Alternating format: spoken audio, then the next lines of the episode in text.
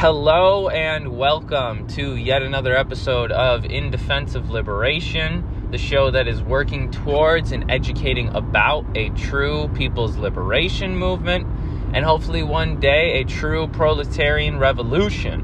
Um, but this is something we got to build towards, people. This is not something that is going to come on a horizon. Um, we have to work day in and day out. We have to organize. We have to talk to people. We have to figure out what we can do to help each other. We have to try to help each other, not just in words, but in actions. And this is how one day the revolution will come. But until that day, welcome back to In Defense of Liberation. I am your host, Josh. And uh, if you haven't listened to the previous episode before this, uh, you can go ahead and do that. Uh, I'll wait.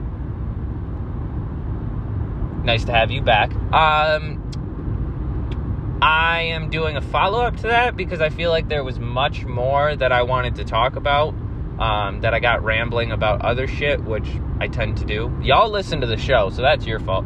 Um, but yeah, so I'm going to be doing a follow up to a critique of the left in the United States. Um, because I think that we need to start seriously having these conversations. Something's wrong. We cannot get organized. We cannot get people on our side. The ideology isn't there.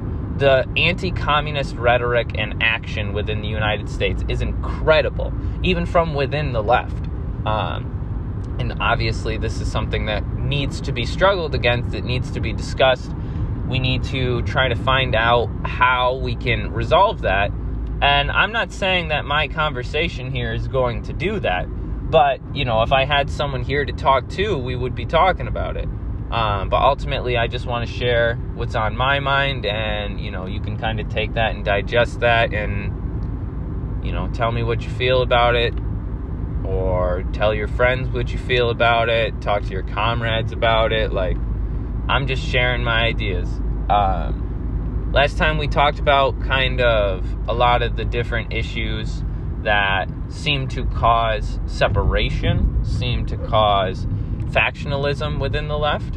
Um, and that, you know, is a big, big topic that we need to reckon with because ultimately that is one of the main things that is going wrong in the United States is we do not have a unified left. We do not have an active communist party. We do not have organizations that are openly calling for revolution that have mass support. And that is the only way that we can actually see something like this through is by bringing those ideas, bringing that revolutionary fervor, bringing the ideological understandings to the masses. Now, a lot of people do this in a very condescending way. A lot of Western leftists have very rigid um, perspectives, very rigid understandings of the world. And so when they say something that is disagreed with, or they say something that somebody doesn't know about, they get an attitude about themselves because, well, they know best. And if you don't know this, you're just stupid. And not for nothing, but Western leftists really need to realize all of the privilege that we have. We get to sit here and record these podcasts and talk about revolution while people have to fight for revolution on a day to day basis. What is happening now at the Red Lake Treaty Camp uh, in Minnesota, what is happening all over the world with different immigrant struggles, what is happening here in the United States with the black, brown, uh, black and brown liberation movements, uh, what is being done in the way of the feminist movement, anti capitalist movements, all of these different movements, they don't really connect somehow. Somehow we are able to separate the black and brown struggle from the feminist struggle and also separate that from the immigrant struggle, and yet somehow we're also going to separate that from the indigenous struggle. But all of these people, all of these non privileged folks, have to exist in a world where they're living is directly conflicting with the overall worldview. When black folks exist, become successful, are able to fight to try to liberate themselves, work towards helping each other, like the Black Panther Party did, they are demonized. They are called terrorists. And ultimately, COINTELPRO, a massive operation, which we do not know if it has been ended or not. I would assume not. But this is a massive operation which saw multiple, dozens of Black Panther Party members and leaders killed. Fred Hampton at 21 in his bed next to his pregnant wife. So, yeah, we are lucky to be able to come on here, record a podcast, and not feel threatened whatsoever to talk about revolution. Because there are places, the United States is one of them, where certain people talk about revolution and end up dead.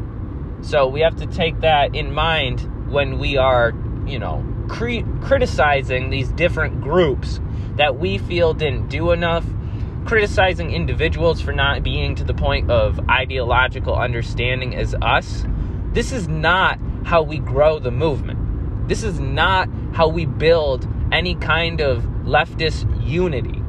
This is not how we show solidarity. And this is definitely not how we build a successful socialist revolution.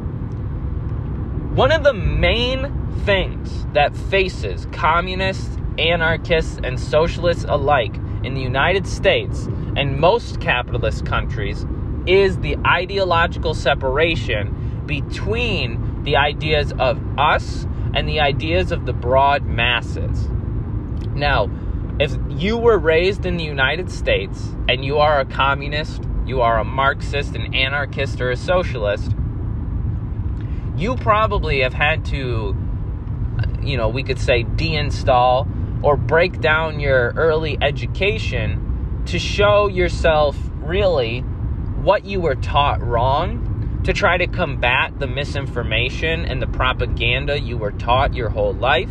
And this is a difficult task. Nobody nobody should bat an eye at, at this. Um, and it's something that it if you do not completely break down all of your prior propagandized ideas.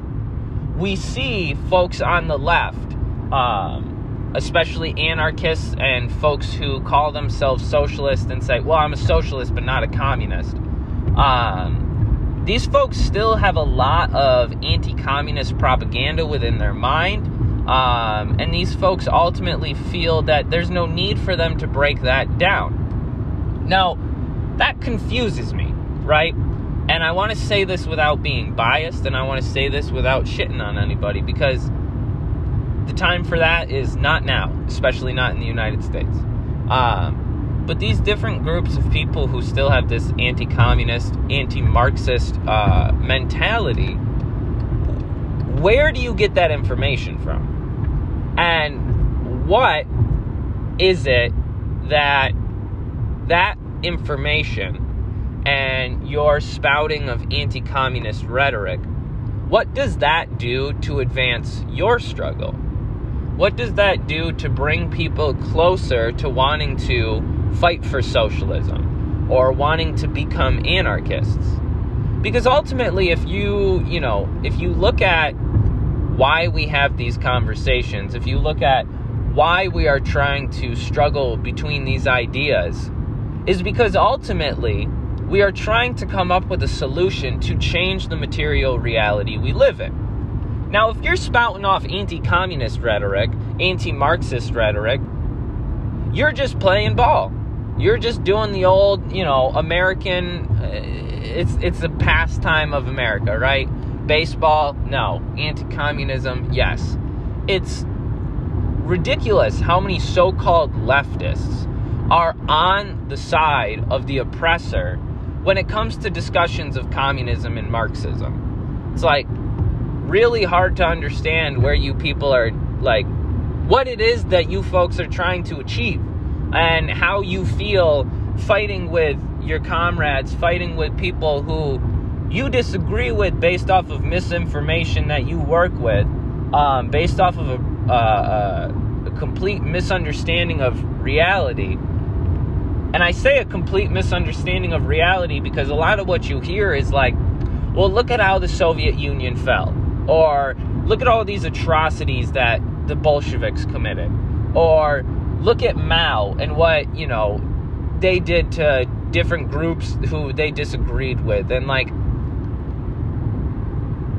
the worldview that is there is a purist and uh, moral viewpoint of the world that we live in. Now, if you're looking at the struggle for communism from a point of purism, you're expecting every single person who participates, every single leader, every single organization or party, every single action or movement or or you know, you expect all of these to succeed, to not commit any kind of mistakes, to not do anything that you disagree with. But yet you are not on the ground with them struggling for those things.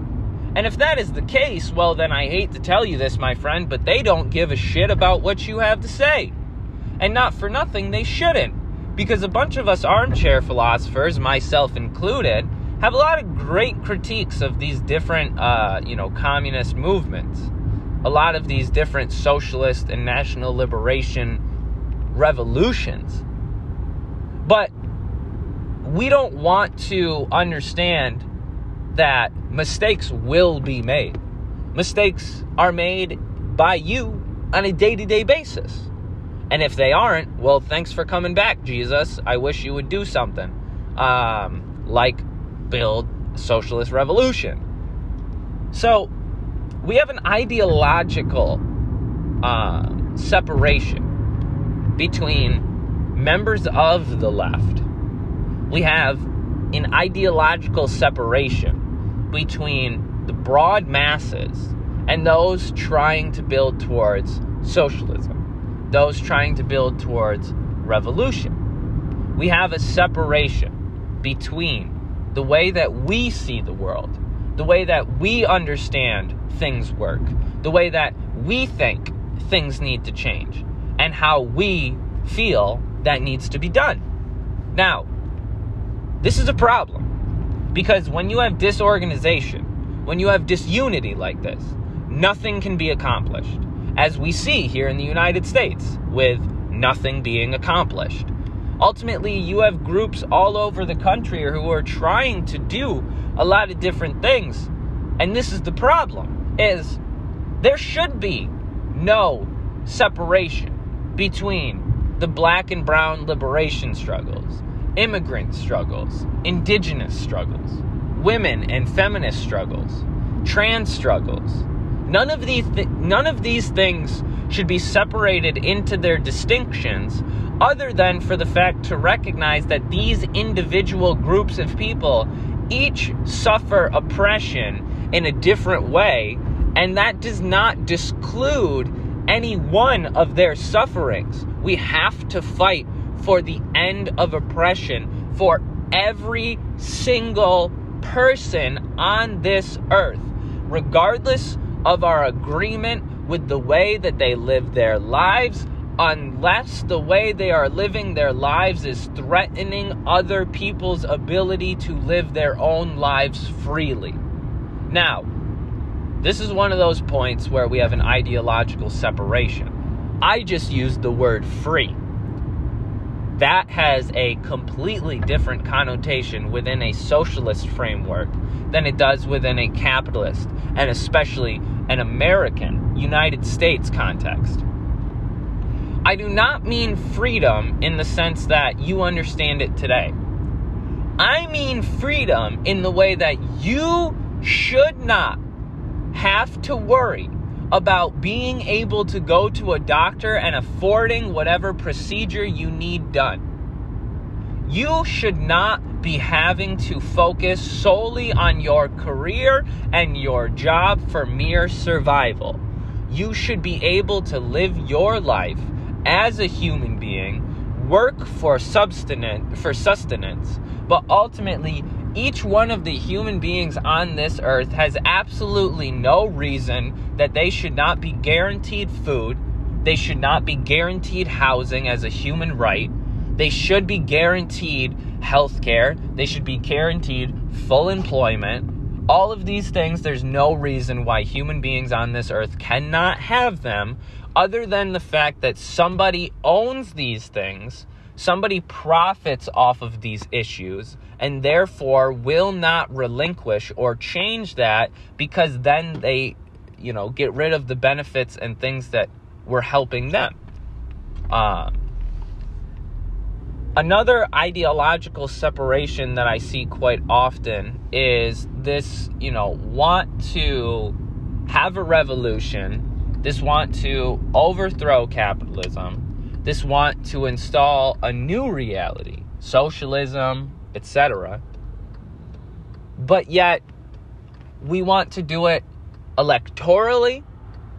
We want to do it grassroots and try to just build up a you know group of people that is just gonna do a bunch of you know marches to Washington, bunch of protests, bunch of small mutual aid stuff. These things do not change the reality. They are not revolutionary. What is revolutionary is actively overthrowing a power structure. What is revolutionary is building robust connections of collectivized labor, food, etc., which then through different mediums, different councils, different groups of workers and poor folks, different community organizations, different neighborhood parties can go through and disseminate how that food, how that housing, how that land gets handed out amongst themselves after they realize and are educated about why it is that this is happening. You cannot expect that you could have a revolution without telling the people about why the revolution is happening, without convincing the broad masses of the necessity for that revolution, and expect that revolution to succeed. These are the way in which that we need to be thinking about these things we can't be so simplistic in our ideas. You know, there's people who think we're all gonna, you know, a group of maybe 20 or 30 of us, like in Cuba or like in Vietnam, are gonna pick up the gun and just go at it and win. And now, as a Maoist who really believes in the theory of protracted people's war, I would love to be able to say that I disagree with that, that I think that that could succeed. But I think without the connection to the masses and with the immense militarization on top of the already accepted anti communist, anti socialist, anti Marxist rhetoric, there's no way we could succeed without, you know, really taking up a long, long, long, long, long time.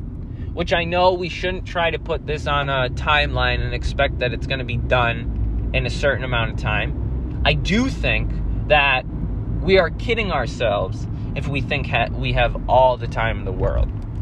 That is especially not true for the uh. No, geez, the uh, folks in Minnesota. I I feel bad. I wanted to pronounce the nation name, but I I don't believe that I remember it correctly. So I I don't want to be rude or you know kind of offensive there, but. Um, the people who are at the Red Lake Treaty Camp, the people who are fighting for water, fighting for air, purity, to be able to have clean drinking water, to be able to have air which we can breathe in and not get sick from.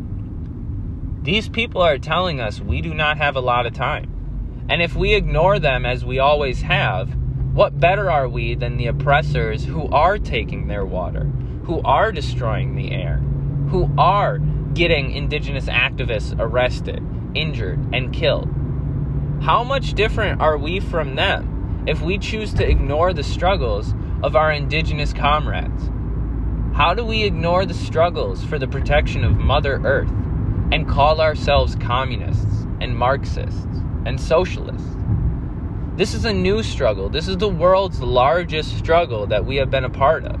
This is for the survival of our very home planet. And yet we cannot even get the broad masses to believe that climate crisis is something that deserved deserves to be fought against. Uh, and most people to some extent still don't even believe climate change is a real thing. And climate change is only one of the problems that is being created. the ecological collapse that we are living in is a major, major threat to human life, to animal life, and to the ability to live on this planet Earth. And just because Jeff Bezos and Richard Branson are going out into space like a bunch of fucking billionaire dickheads doesn't mean whatever they build up there is going to be for us. If y'all have watched The Hundreds, that is the closest thing to what I think, you know, any kind of space colony would look like for the broad masses of people. We would be left on the earth to suffer and die while these rich motherfuckers have a nice little pod up in space that's, you know, orbiting around the earth so that they can look down and point at the poor people dying and laugh to themselves while they have, you know, brunch together. This is the reality that we're facing, and ultimately, we cannot expect that that reality is going to be changed by nonviolent actions. That reality is not going to change by petition or fundraiser or small mutual aid efforts. We cannot pull the broad masses out of oppression, out of racism, out of poverty, out of poor health and poor education, through these minuscule and meaningless strategies, tactics, which outside of a revolutionary movement, an action to overthrow the actual reality, to change the material conditions. Anything other than that, where we try to protest, where we try to have petitions is ultimately devoid of any threat. Our oppressors do not care if we're out in the street with a bunch of signs because guess what they do? Shoot us. They don't care. We have to understand here that things like, you know, the struggle for socialism cannot be done in a non violent way. And this is an ideological separation that we have to come to a conclusion on, and we have to come to a unified conclusion on. Otherwise, some people will get killed, some people will be sent to prison, others won't do a goddamn thing, and nothing will change. We have seen this for 100, 150 years all over the world. In Britain, in Germany, in France, in Belgium, in Poland, in all of these countries which had true Soviets true communist parties, they didn't do anything. They didn't do anything. They haven't had successful proletarian revolutions. And why is this? Why is this? These are the questions we need to ask, and this is what we need to look at. We have to look at the years of struggle, the years of organization, the years of attempts to overthrow the way in which the world works. And we have to look at their failures. We have to look at why they didn't do what they needed to do. We have to study why it is that historically this led to this, and then these people misled those folks, and then we ended up here, and this is why this thing happened. Instead of just going, oh, well, the Bolsheviks killed the Romanov family and killed the children, so ultimately the Bolsheviks should get no support from me because murder of children, well, that's a really bad thing. Oh, yeah? What about the murder of all the residential children? What about all the indigenous kids that had to go to residential schools and all the graves that we're finding right now? Huge trigger warning. But not for nothing, what about all the kids who are starving right now that are dying from lack of health care? What about all the children locked up in the foster care system that have no support, that have no love, that have no hope for a different world? What about all the children who go to school and that's the only meal that they have? What are we doing about these things? And if you want to turn around and say 100 years ago, I don't like what the Bolsheviks did, well, guess what? There's not a goddamn thing you can do about it. And if you're basing your theories of communism, of Marxism, off of things that happened a hundred years ago and not taking a dialectical analysis of history, not taking a materialist analysis of where we are today in our concrete material conditions and trying to figure out how to put certain actions that you do agree with into play, then I don't want to hear it. I don't want to hear the things that you think the Bolsheviks, that you think the Vietnamese, that you think the Chinese did wrong because guess what? You weren't there and you're not doing a goddamn thing now. So I don't want to hear it. And ultimately, if you can't get down with the struggle if you can't get down with the violence that comes from trying to overthrow an oppressive, capitalist, imperialist, and fascist regime of the world bourgeoisie, then you, my friend, are the enemy. And I don't give a shit. You, my friend, are incapable of coming to clear material understanding of the world around you. And that is 100% not your fault. But if you call yourself a leftist, if you say you want to see socialism, if you're fighting to try to install some form of anarchist reality, and you're supporting these anti communist and anti Marxist rhetorics and actions, then you are the enemy.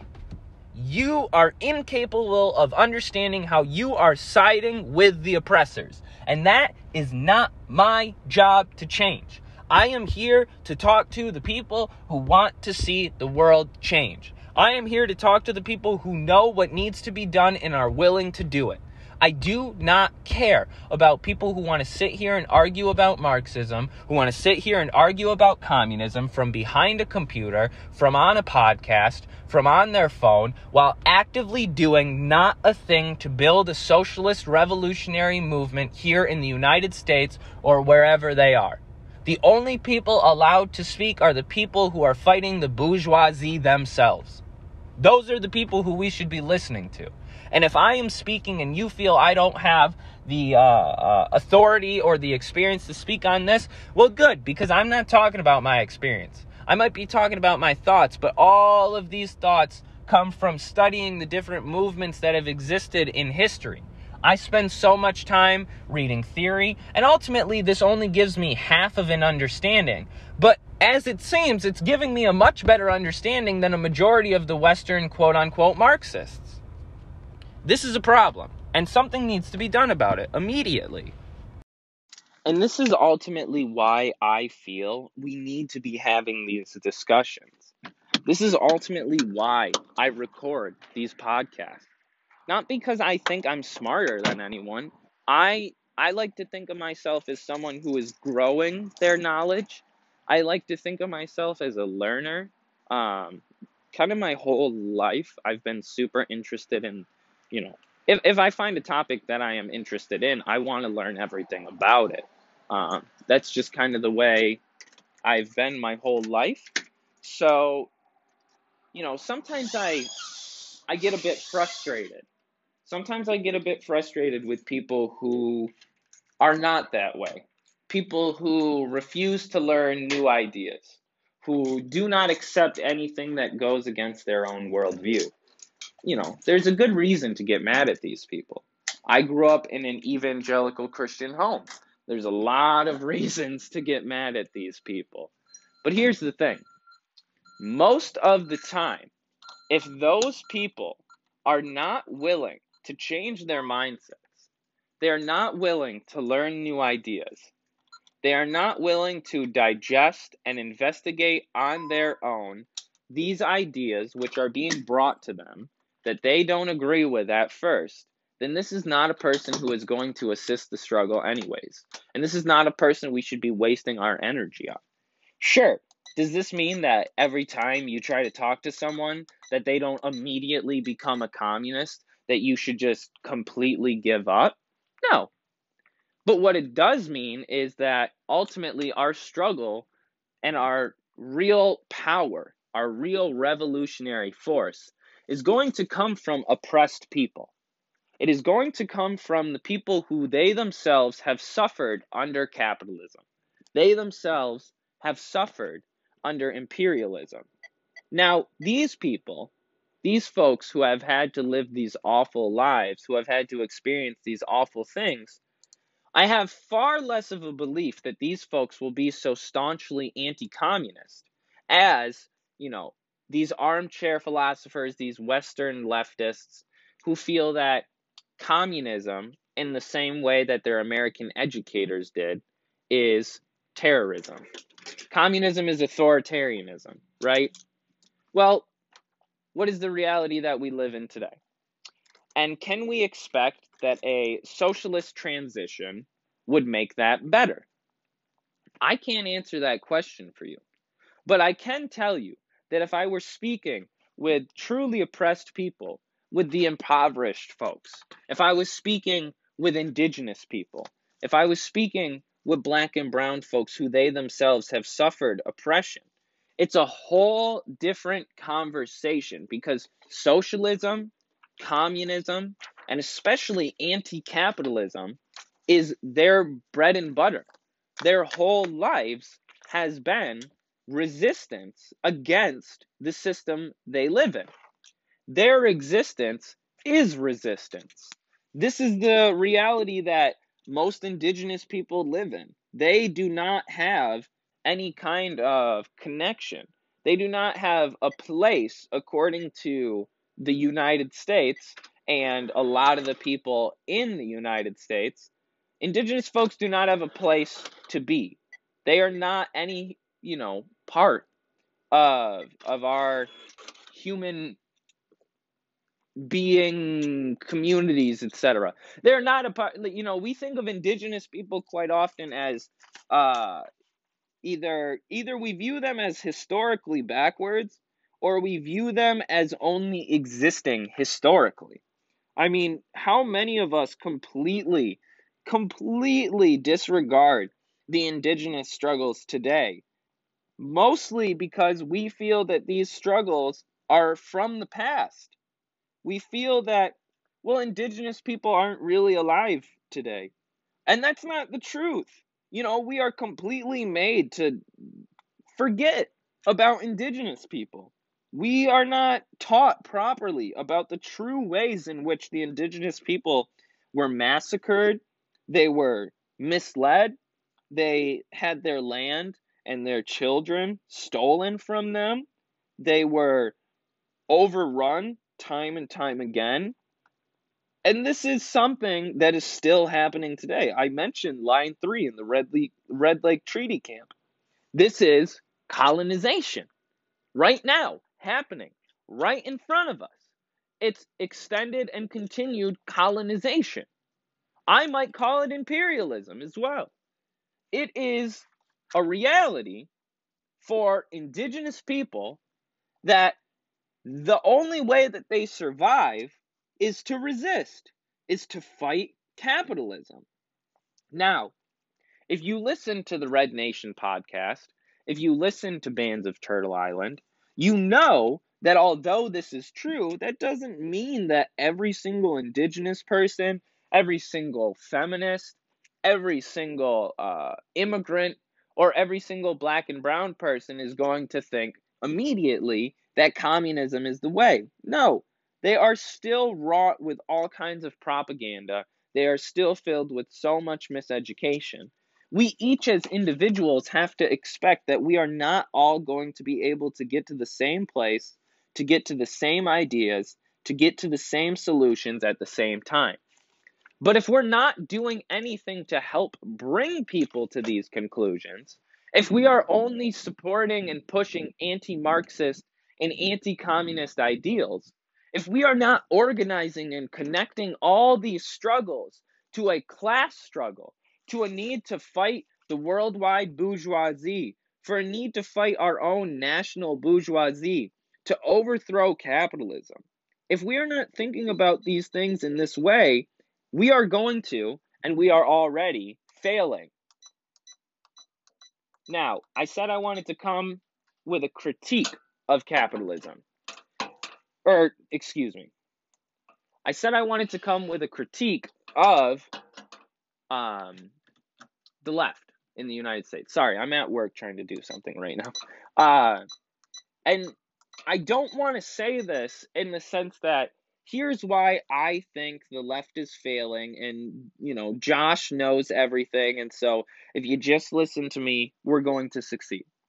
No, what I am saying, though, is the way in which we come to correct ideas, the way in which we come to successful revolution, and the way in which that we actually are able to advance the struggle is through doing just that, advancing the struggle. We have to get down. We have to get down with everything that being anti capitalist means. If you can't get down with violence, it is because capitalism has convinced you that you are not suffering from violence on a day to day basis. If someone were stepping on your foot and you were to say, Get off my foot, and they were to say no, and you were to try to ask them kindly, Hey, my foot hurts. Can you please get off of it? And they said, No. And then you got a sign and you said, Hey, look at my sign. My sign says, Please step off my foot now. Or my sign says, End stepping on foots for good. Well, they might still turn around and say, "Oh, cool, nice sign." Um, no. Tupac has an interview from I think it's 1992, and he he does a little brief discussion where he's trying to say to people because they say, you know, the struggles for black liberation in the 60s and 70s were way different, or the 50s and 60s were way different than the struggles in the 70s and 80s. And somebody's trying to ask him, you know, why is it that people got violent? Why is it that things are different? And he kind of goes through this a little analogy where he says, "Well, imagine that you know, you're you're staying outside of a hotel building. You're houseless, right? And every single day, you wake up and you see them bringing huge trays of food into the hotel. And it smells so good, so you follow it right inside and you follow it right up to the door for the room where they're putting the food in and they close the door in your face. Okay? Well, you might say, "Excuse me, sir. I'm I'm sorry. You know, I'm not trying to intrude, um, but I'm hungry. Uh, I I see y'all got a lot of food in there. There's no way you could eat that all. Um, is there any chance I could, you know, you could spare some of that food?" And they say no. Okay. Well, you might come back the next day and say, "Please, sir. I know yesterday you said no, but you know, me, I, I'm really hungry. I need to eat something. I still haven't ate. Um, I still haven't drank water. I need, I need something to eat. I need something to drink. And they say no. Well, you might come up with a nice little idea. You might come up with a little song. You might show up and say, please, sir, you have food in there. And, you know, try to do a little song and dance to be able to, you know, earn the food. But they still say no. Eventually, you're going to be coming walking in the door and you're going to say, Give me the goddamn food right now before I fucking take it from you. And the way he says it, I think he's like, I'm coming in and blasting through the door. Like, that's the shit. Is like, when oppressed people don't eat, there's no morality to how they get that food. You know, it's like the the old saying of like, if you're poor and you steal food for your children, did you do something wrong? If you feed your children with that stolen food, did you do something wrong? We can't have this morality about revolution. There is a whole different morality to revolution. Right now, the way we think about things is through the context in which we are taught them. The phrase which Marx says in order to understand that he says social consciousness is determined by social being. We live under a capitalist bourgeois system, and therefore our morality will be supported and based off of that capitalist bourgeois system. Now, can we honestly say, with the way that the bourgeoisie, with the ruling class, the ruling elites, these massive uh, banking corporations, these massive military and extra military projects, when you have stuff like Pegasus, the Israeli spyware, which has gotten multiple people killed, when you have things like this that exist, how do you look at that world and say, the morality which I have been taught within this world is the morality which is true? Because if you believe somehow that the way in which you have been taught to think about morals under a capitalist system is true, then you truly do not understand capitalism. You do not understand imperialism. You do not understand fascism. And you definitely do not understand authoritarianism. Because, not for nothing, the United States and other capitalist powers are mo- the most authoritarian governments in existence. They kill people on a day to day basis through laws. They kill people on a day to day basis through not feeding them. They kill people on a day to day basis by allowing the housing market to be a private as well as the healthcare system to be a private industry, they kill people by allowing them to die. That is why we are free in the United States. We are free to die. We are free to work or die. These are our options, but we are free to choose them. In the same way, you know, that we are free to choose whether or not we go to war when we're drafted, which, if you didn't see, the United States military just changed their specifications that now women can be drafted. And the question that's going around is hey, United States, why are you updating your draft policy? Why, why, why are you updating your draft policy, my friends? And uh, this is this is an issue. This is an issue that we should be thinking about sincerely and seriously. But I bring up all of this to say that this is the morality of the world that we live in. They will ship 18 year olds off into a country to murder working class people who have done nothing wrong to us, who have not hurt the American working class. These people whose countries we go into massacre, bomb, rape, destroy, pillage. They have not done anything to you or me. But we put on a U.S. military uniform and we go over there and we say we are fighting for our country. Really? Your country is thousands of miles away. No, you are fighting for imperialism. You are fighting for the expansion of capitalism. You are fighting for some rich oligarch, probably who has all of his money in oil, so that he can have new oil fields, new resources to exploit, new working people to exploit, a new land to exploit. You are doing that. That is what the US military does. And now, if you look at that reality, if you look at that country and you say that a violent revolution to overthrow the capitalist and imperialist hegemony in the world is immoral, then you, my friend, again, are part of the enemy. I don't care.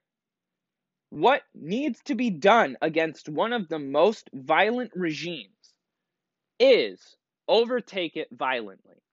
If you cannot understand this, I implore you to read the first chapter of Wretched of the Earth by Frantz Fanon called On Violence and understand the reality that you obviously are choosing not to understand. You are ignorant. And that is ignorant either by miseducation or, again, if you call yourself a leftist and uphold anti communism and anti Marxism in this way, then you are not only ignorant by miseducation, but you are ignorant by your own choice to not see the world from outside of your own two eyes. I can't get down with anybody like that. And ultimately, we have very little time to be spending on people like that. If you know that capitalism is bad, but you stop halfway, guess what? I don't care what it is that you're planning to do, you will fail. Folks from Marx, Engels, Lenin, Stalin, Mao, Ho Chi Minh, um, you have Hugo Chavez, you have all these Fidel Castro, you have uh, uh, Thomas Sankara, Patrice Lumumba. All of these different people knew knew this. They did not have to be taught this. They knew that when their opportunity come, they came, they knew what to do. They knew how they had to act because individuals within their communities got down with them and said, Hey, you know how they keep killing our children? They keep cutting our hands off for not working in the farm. They're cutting outside our throats. They're, you know, hanging us. They're doing all these things to us for not working. Well, guess what? No more. Here's your gun. Let's go. They knew that shit. They didn't need to sit there and have multiple teachings. They didn't need to go into the community and have protest after protest after protest just in the hope that a few people will come to an organization which is not going to the people and asking them what they want. This is not how these things work. And if you are standing here and trying to tell me that you think this will work, that the compromises and half steps that you are not able to see through successfully, if you think that will win, then you have no idea what you're doing. Truly. No idea. Not a goddamn understanding. Because you know what's really cool about revolution is after you succeed, the entire world circles you. Look at what happens to North Korea.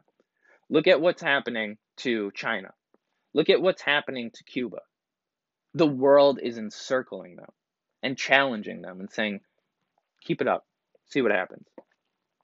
If we here in the United States and in these other capitalist and imperialist nations, if we don't have successful socialist revolutions soon, these people will die. They will die from starvation, from embargoes and sanctions that our country put on their leaders so that they cannot get food. In Iran, people will die in the hundreds of thousands from HIV because the United States sanctions has not allowed HIV medication to go into Iran in over five years. The people will die in Somalia because their homes will be destroyed from bomb strikes in Washington, from drone strikes. If we do not stop this now, we are going to watch everybody around us die. With climate crisis on the rise, sea levels rising, different environments becoming uninhabitable not only for humans but for plant life and animal life. With different lakes getting so hot, like the lake by the Red Lake Treaty Camp, getting so hot that it boils alive the crustaceans in there and kills them. When oil spills go into the Mississippi River and we can't drink the water anymore, what will we have to say then? Well, we didn't want to have a violent revolution. We didn't want to kill anybody. We didn't want to do any, we didn't want to have any mistakes. We only wanted people to do things right. Well, guess what? We are doing everything wrong. And until we start doing something right, these people are going to keep dying. And that 100% is on the shoulders of us who call ourselves communists, who call ourselves socialists and anarchists, yet are doing not a goddamn thing to show that. We have to overthrow capitalism. We have to destroy the bourgeois state. We have to destroy the world ruling class. We have to rid the world of imperialism, of oppression, of exploitation. And this can only be done through a violent series of acts which eliminates the people, the practices, the economics, the exploitation that is leading to this oppression and this suffering. That is the only way. You're still listening to this, I appreciate you very, very much. Um, if you could, please go ahead and check out my social media on Instagram, TikTok, Facebook, and Twitter at In Defense of Liberation. Um, also, if you could for me, please go donate to the Red Lake Treaty Camp. Please go look at how, if you can, you can get there to stand with the comrades and the water protectors there. Um, please take whatever social media, whatever presence you have, and spread the uh, the the word about what's going on at Line Three. Um, spread the word about the need for supporting the indigenous struggles all over the world. What's happening in Brazil right now with the Amazon just being signed away by the fascist Bolsonaro government. Uh, for, Fora uh, Bolsonaro, throw him out, get rid of him. The struggle there uh, amongst the communist, the Brazilian Communist Party, and other groups which are coming together for a unified front to uh, to impeach Bolsonaro. Uh, this is something that we need to support. The indigenous action in uh, Brasilia to overthrow the power structures there. The indigenous people are saying we are not leaving Brasilia unless the Amazon is ours. This is it. This is the only way that we can succeed. And the indigenous people know this. Black and brown people know this. Women, femme folks, non binary folks, transgender folks, they know what needs to be done. They just need supporters. So let's get out there and support them, not in words, but in direct action, which the oppressed people know and know how to do it. So let's get with them and let's build this revolution. You can also hit me up at indefensive_liberation at gmail.com. No caps, no spaces. Um, please reach out. Please, uh, you know, talk to me. Let me know what shows you want to see me try to go on or have on my show. Uh, let me know what it is you feel my show could do better. Um, let me know you disagree with me on I'm a stupid commie bastard who should kill himself. Just hit me up, y'all. Um, everybody have a great day. Stay safe. Stay revolutionary. Stay, uh, you know, as sane and as hopeful and possible. And uh, Let's have a proletarian revolution, why don't we? Y'all stay safe.